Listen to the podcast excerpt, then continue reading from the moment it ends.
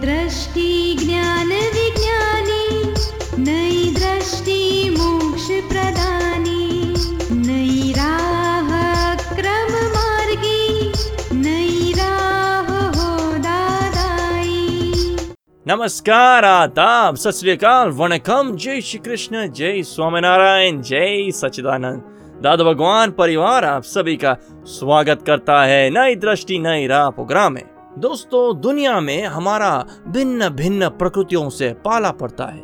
कोई नोबल होता है तो कोई कंजूस, कोई टेढ़ा होता है तो कोई बात बात में नाराज़ हो जाता है। तो दोस्तों, इनके साथ निभाए तो कैसे निभाए? हमें तो बीच का रास्ता निकाल के एडजस्ट ही करना पड़ता है ना? जी हाँ दोस्तों, आज हम बात कर रहे हैं एडजस्ट एवरीवेयर की। तो दोस्तों, हमें शांति और सुकून भरी ज़िंदगी जीने के लिए हर एक जगह पे एडजस्टमेंट तो लेना ही पड़ता है। तो फिर, हमें रोकता कौन है? कैसे ले एडजस्टमेंट? ज़िंदगी को खुशहाल कैसे बनाएँ? चलिए, पाते हैं इसकी सच्ची समझ पूज्य निरुमा से। सामने वाला हमेशा यही चाहता है कि हम ही एडजस्ट हो। ये कहाँ तक सही है? यदि आप यही चाहेंगे कि सामने वाला मुझे एडजस्ट हो, मैं थोड़ा कुछ हूँ, वो भी कुछ थोड़ा मुझे एडजस्ट हो। यदि आप ऐसा सा सोचते हो और फिर एडजस्ट होने जाते हो तो इसमें कोई बरकत नहीं आएगी। जिसे छूटना है, जिसे शांति चाहिए, जिसे कॉन्फ्लिक्ट नहीं चाहिए, क्लेश नहीं चाहिए उसी ने एडजस्ट होना है।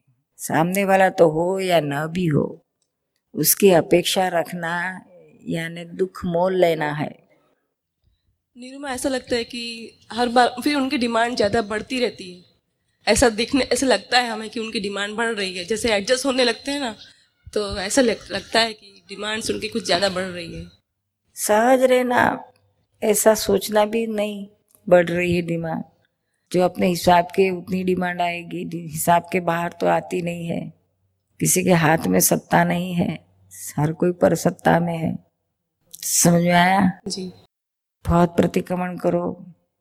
शुद्धात्मा में रहो उनको शुद्धात्मा ही देखो। और जितना हिसाब होगा आपने जितना बांधा है उतना ही आपको सामने से मिलेगा। समता में रहोगे तो हिसाब कम होते जाएगा। आपको आपको भुगतने का नहीं आएगा। लेकिन जैसे आप सोचेंगे कि मैं तो बढ़ते जा रही तो उनकी डिमांड बढ़ती जा रही है। तो फ़ौरन ही अज्ञान आपको घेर लेगा। ज्ञान क्या कहता है कि इस, संसार में किसी को तिल भार भी कुछ करने की ताकत नहीं है। कोई चीज़ का कोई करता नहीं है। सब कर्म के अधीन ही है। अपने अपने कर्म के हिसाब से ही चलते हैं और कोई किसी से तो चल नहीं सकते हैं। निश्चिंत हो जाओ निकाल के जाओ फाइलों का। मन में भाव मत बिगाड़ो। तो आपको मुक्तता लगेगी आनंद लगेगी। आप तो निकाल करते लेकिन भारी मन से करते हैं। तो आपको उसका आनंद नहीं आएगा। संभाव से निकाल करे तो मुझे अंदर मुक्तता लगेगी आनंद रहेगा। नहीं यानी ऐसे निकाल करते वक्त ऐसे कैसा होना चाहिए? उसमें अगर आपको रात को बारह बजे कहा गया कि दस जने का खाना बनाओ लड्डू बनाओ, भजिए बनाओ राय रायता बनाओ, चटनी बनाओ, ये सब रात को बारह बजे। तो आपको निकाह, आपने ट्राई करके कहा कि देखो इतने अभी अभी जो कुछ है इससे चला लो, रात को बारह बजे करना मुमकिन है, नामुमकिन है तो आप सुबह में बोलना, मैं सब कुछ बनाऊँगी।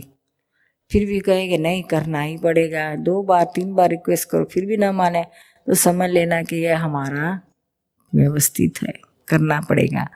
फिर वंस यू डिसाइड कि अभी करना है तो फिर मन मत बिगाड़ो। फिर प्रेम से करो। जितना हो सके उतना करो, लेकिन प्रेम से करो। भाव मत बिगाड़ो। ऐसा तो कभी कभी होता है रोज रोज नहीं होता है। लेकिन जब भी हो तो इतना प्रेम से करो। तो संभाव रहे, संभाव रह के किया तो निकाल। संभाव से हुआ, ऐसा कहा जाएगा। और मन बिगड़ गया उसके प्रति हमको द्वेष हो गया, अभाव हो गया तो संभव नहीं रहा का अंदर कोई फ़र्क नहीं पड़ना चाहिए। आप सुन रहे हैं नई दृष्टि, नई राह। दोस्तों, आज हम बात कर रहे हैं एडजस्ट एवरीवेयर की। तो सही मायने में एडजस्ट एवरीवेयर का मीनिंग क्या है? उसकी कोई लिमिट तो होगी ना? क्या हम हर बात पे एडजस्ट करें? हम्म? कैसे जाने? कितना एडजस्ट करें हाँ? आइए, पाते हैं इनके उत्तर हमारे अगले सवाल के जवाब में, दोस्तों। प्रैक्टिकल के थियरी से वो दूर नहीं हो सकता। कि भाई टकराव नहीं। सब जगह में एवरीवेयर एडजस्ट हो। ये दो पुस्तक का जो हमने तो बहुत सा पुस्तक आपका सामने हमारा मेंबर के पास में रखा। मगर ये दो पुस्तक का ऊपर में कोई हमको कोई जवाब नहीं मिलता। ये जवाब लेने के लिए बहुत से जगह में, बहुत में धर्मा महात्मा बहुत सो जो जो जानकार आदमी है वो सबके जगह में आमंत्रण देकर बुलाया और सबका पास में से हमको वो सही जवाब नहीं मिलता है कि गृहस्थी जीवन में हम लोग को शांति और आनंद कैसे मिले।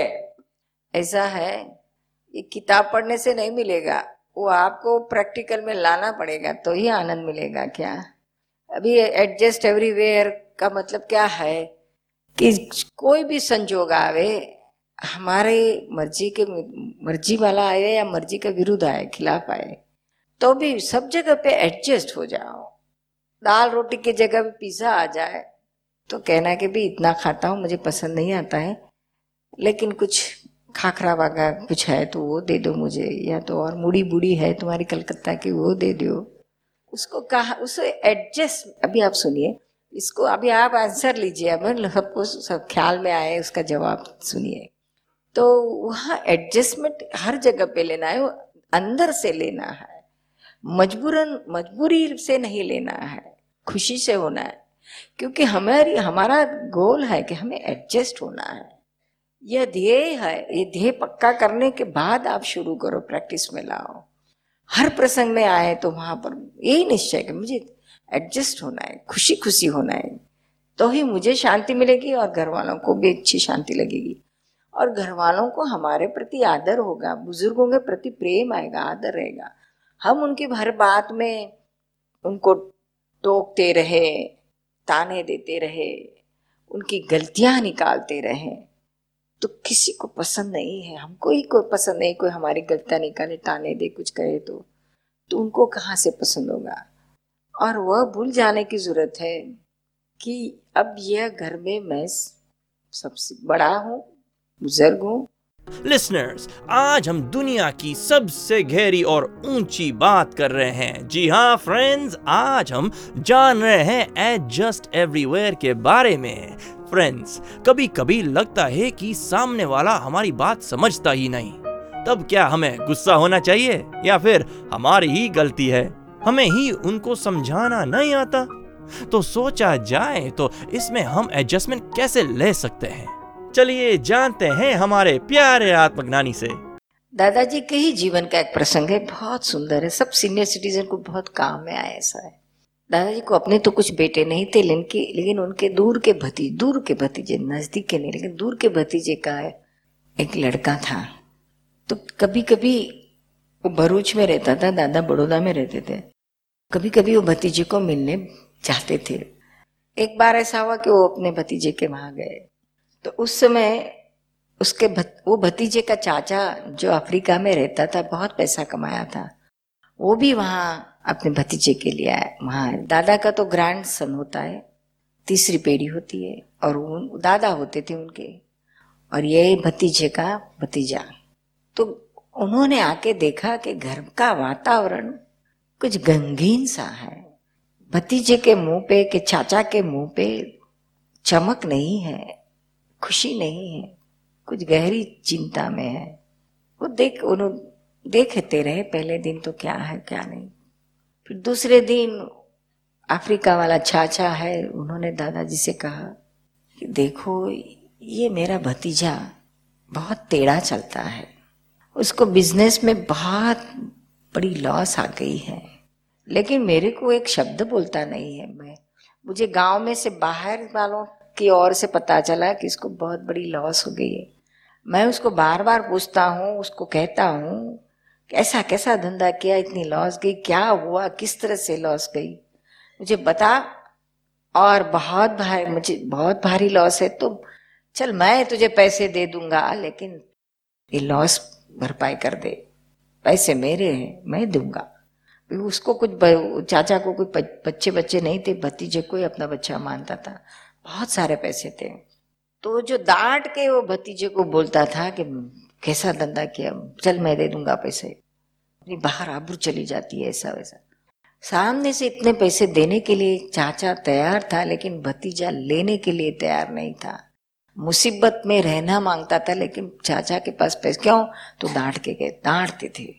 उसको कहता था का अकल नहीं है बिज़नेस करना नहीं आता तो चाचा ने दादाजी को कहा कि देखो ना ये भतीजा मानता नहीं है। चार बेटियाँ हैं उनको पढ़ाना है लिखाना है शादी करवाना है। और चरोतर के पटेल के समाज में तो अगर आबरू चली गई तो उस जमाने में बेटियों की शादी करना मुश्किल हो जाती थी। तो कह, कहने लगे तो पैसे भी दे ले। तो वो नहीं लेता था। बोलता ही नहीं था कि मेरे को लॉस की नहीं मुझे कुछ नहीं ऐसा करके बात टाल देता था। फिर उन्होंने कहा दादाजी को कि आप भी कुछ समझाओ ये भतीजे को। फिर ठीक है तो दादाजी ने उसको अकेले में बुलाया, भतीजे को। यानी उनका तो पोता होता था। भतीजे को पोते को बुला के बिठाया और पूछा, बड़े प्रेम से पूछा कि बेटे, तेरे मुँह पे इतनी चिंता क्यों है? खुशी नहीं दिखती है। क्या तकलीफ़ है? क्या प्रॉब्लम है? मुझे बता बेटे, क्या हुआ है? जो उस प्रेम और अभेदता से उनके जबान से जो प्रश्न, शब्द निकले, भतीजा तुरंत ही वहाँ पिघल गया, मोम की तरह। और उसने अपने सारे दिल का बोझ दादाजी के सामने पेश कर दिया और कहा कि मुझे बड़ी लॉस गई है और टेंशन में हूँ, बेटियों का क्या होगा, पैसे किस तरह से मैं लौटाऊँगा? उसका मुझे बहुत टेंशन है, चिंता है, रात दिन यही रहती है। फिर दादाजी ने उसे प्रेम से समझा, देख बेटे, तेरा चाचा तुझे देने के लिए तैयार है तो तू क्यों नहीं लेता है? ले लेना। और ये घोंच में से निकल जा।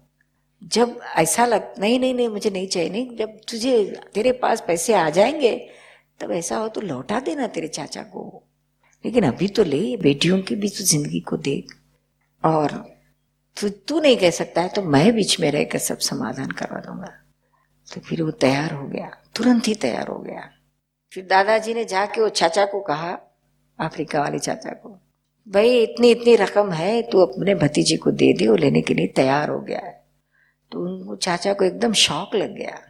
अरे, इतनी जल्दी मान गया? तुरंत ही, दस मिनट में, आपने क्या कहा उसको? मान गया। मैं दो महीने से यहाँ आया हूँ, उसको रोज कहता हूँ, लेकिन वो मेरे बात नहीं मानता और आपका दस मिनट में मान लिया। क्या कहा आपने उसको? कैसा कहा? तो दादाजी ने कहा, देख भाई, कहा तो मैंने, तू जो कहता था वही मैंने कहा। लेकिन कहते समय मेरे भीतर में मैंने बटन दबाया था कि पोता वो मेरा दादा है और मैं उसका पोता हूँ। बोलो कैसे ना कह सकेगा? यहाँ ही बुज़ुर्गों की तकलीफ़ होती है। मैं बड़ा हूँ मैं बुज़ुर्ग हूँ। मैंने ज़्यादा दिवाली देखी है। कितनी बार अपने बेटों को, पोतों को सुनाते होंगे। आजकल के पोते तो इतने फ्रंट हो गए हैं। दादा को क्या कहते हैं? दादाजी, आपने तो दिवालिया, ओ, दिए में देखी है। हमने तो ट्यूबलाइट्स में देखी है। आप सुन रहे हैं नई दृष्टि, नई राह, जो सुलझाता है ज़िंदगी के हर सवाल को।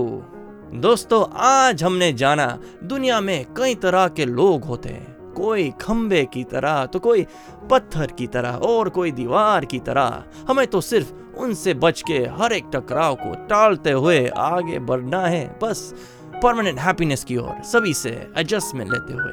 ऐसे ही ज्ञान से जुड़े सवाल जवाब जानने के लिए सुनना ना भूले। हमारा अपना कार्यक्रम, नई दृष्टि, नई राह। अधिक जानकारी के लिए लॉग ऑन करें Hindi dot Dada Bhagwan dot O R G या फिर ईमेल करें Dada on radio at U S dot Dada Bhagwan dot O R G या फिर फ़ोन लगाए one eight seven seven five zero five three two three two extension twenty three या फिर Dada Bhagwan foundation YouTube channel को subscribe करें। आज के लिए हमें दे इजाज़त। कल फिर मुलाकात होगी, तब तक के लिए जस्ट एवरीवेयर जय सचिदानंद